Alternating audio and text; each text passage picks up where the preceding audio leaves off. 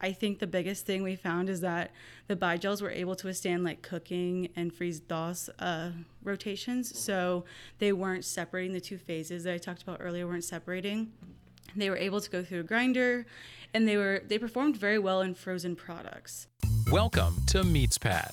In collaboration with the American Meat Science Association, it's a platform dedicated to share breakthrough knowledge that is accessible to the global meat industry. On each episode, you'll have the opportunity to listen and learn from meat specialists and professionals about the whole meat industry. This podcast is brought to you by the U.S. Meat Export Federation, Ultrasource, equipment and supplies for the meat and food industry, Viscofan collagen casings, the best alternative to animal gut casings for a better taste and sustainable sausage making, EFA, slaughter and meat processing tools, Hello, meat folks. Welcome back to the Meats Pad podcast. It is your hungry host, Phil Bass. Uh, we are joined today with a, uh, a, a an up and coming leader in the meat business and soon to be joining the meat industry directly, uh, Sarah Bludau. Yes. Yes. Thank Sarah, you. Yeah. Well, thanks for joining us. So, Sarah, you and I were talking uh, recently about your research, but can can you go ahead and share that with uh, with the audience? Yeah, so currently, right now, I'm working on implementing a plant based fat in ground beef and then plant based products. So I'm working with biphasic gels specifically. It's a very new industry, a very innovative type of work. So, tell us about biphasic gels. What does that mean? Yeah, so essentially biphasic gel, right? Bi meaning there's two phases. Um, a lot of work previously has been done by Shai Barbut up at Guelph. He does a lot of work with oleogels, which is basically taking out some type of wax and then incorporating it into an oil to make it a little bit harder. And they typically use a unsaturated oil and essentially to potentially give like a better fatty acid profile than say like a beef fat that may have a little bit more saturated fats.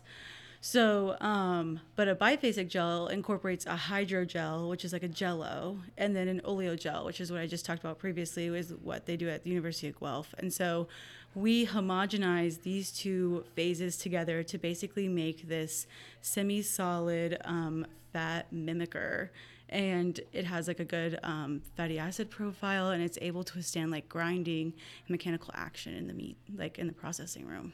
Okay so so let's talk w- uh, about the reason why we're looking into this research. Why is this important for our audience to know?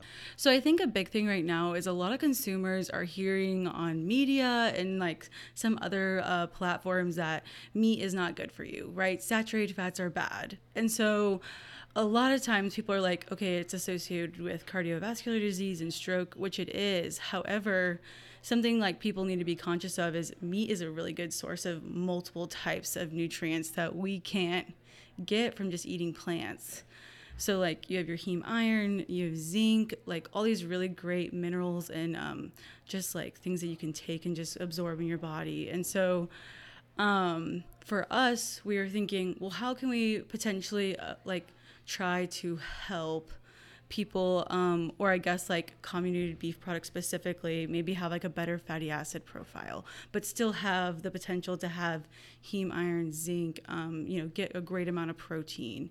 And so um, we decided to do this in a coarse ground sausage previously and it worked. And then this year i implemented in burger patties. Okay what'd you find well i think that right now there's a lot still to be learned um, going forth. I think the biggest thing we found is that the bi-gels were able to withstand like cooking and freeze thaw uh, rotations. So they weren't separating the two phases that I talked about earlier, weren't separating. They were able to go through a grinder and they were they performed very well in frozen products. Um, people weren't as um, hesitant. However, in fresh products, we noticed that there was a little bit of a hesitancy because it is foreign right? It does not look like a beef patty. They're um, the bi-gels are pretty opaque. They're pretty white, and so I think there's a lot of hesitancy with it. But um, with the fatty acid profiles, the bi-gel is going to have a lot of oleic acid, and so. Oh. Yeah, much more than is in traditional beef, which is quite a bit. It's half of the fatty acid profile currently, but it's an e- even more increase. Well, let's let's remind the listeners that oleic acid actually a really good fat. It's monounsaturated tastes really good as well. Okay, and so you're able to actually incorporate a little bit more of this into a a meat patty. Yeah, yeah. It's like the big thing I think that people get are like, oh, we need to reduce fat. And when you do that, you reduce your low density lipoproteins, which is like bad cholesterol, but then you also reduce the high density lipoproteins, which is the good cholesterol. That's the stuff that helps clear out your arteries, clears everything out, moves plaque through. And so when you completely cut beef out, you're not getting that high density lipoprotein that can potentially, you know, help you later down the road. So, yeah, it's just about communication and education and um, yeah, I think the gels, the biggest thing with the gels though, fat is flavor. Yeah. And so when you put the gels in there, the flavor is a little different. But if someone is really, really wanting to opt for a healthier option, it's a greater option. So and and it can also it, it could also be considered almost an enhancement to to, yeah. to the meat product coming yeah. from this plant based, surprisingly plant based source. Yeah. Okay. Um, you mentioned flavor. Have you compared them to traditional beef or meat meat patties? Yes, we have. Yeah, um, the sensory panelists always go for the fresh beef, right? Okay. it's beef. Who doesn't love beef? It's hard. To, it's hard to beat the original, right? um, but I think you know, and we talk about the standard identity of ground beef. You're not technically supposed to add anything to it. So um, for this specific product, we just applied. Um, we did like very lean trimmed um, like semimembranosus, bottom rounds, um, biceps femoris. So in the round, very lean so cuts. round cuts. Yeah, yeah very mm-hmm. lean cuts. And then we applied this gel with like no seasonings or anything. So technically, it could like if we were to potentially label this as like a burger patty, we could add additional seasonings to help. But if you were just doing it straight um, ground beef in bi-gel, you would definitely have off flavors or just not that great beefy flavor that we all love in our hamburgers. Since 1883, Ultrasource has been a trusted supplier to the food industry. Ultrasource provides superior kill floor, processing, packaging, and labeling equipment and operational supplies. Well, and you know, so so there are a lot of of ground beef is sold as traditional ground beef, nothing added, just it's just straight up ground beef. But then there are definitely a lot of opportunities out there um, for our listeners to to understand that we we do sell a lot of mixed patties.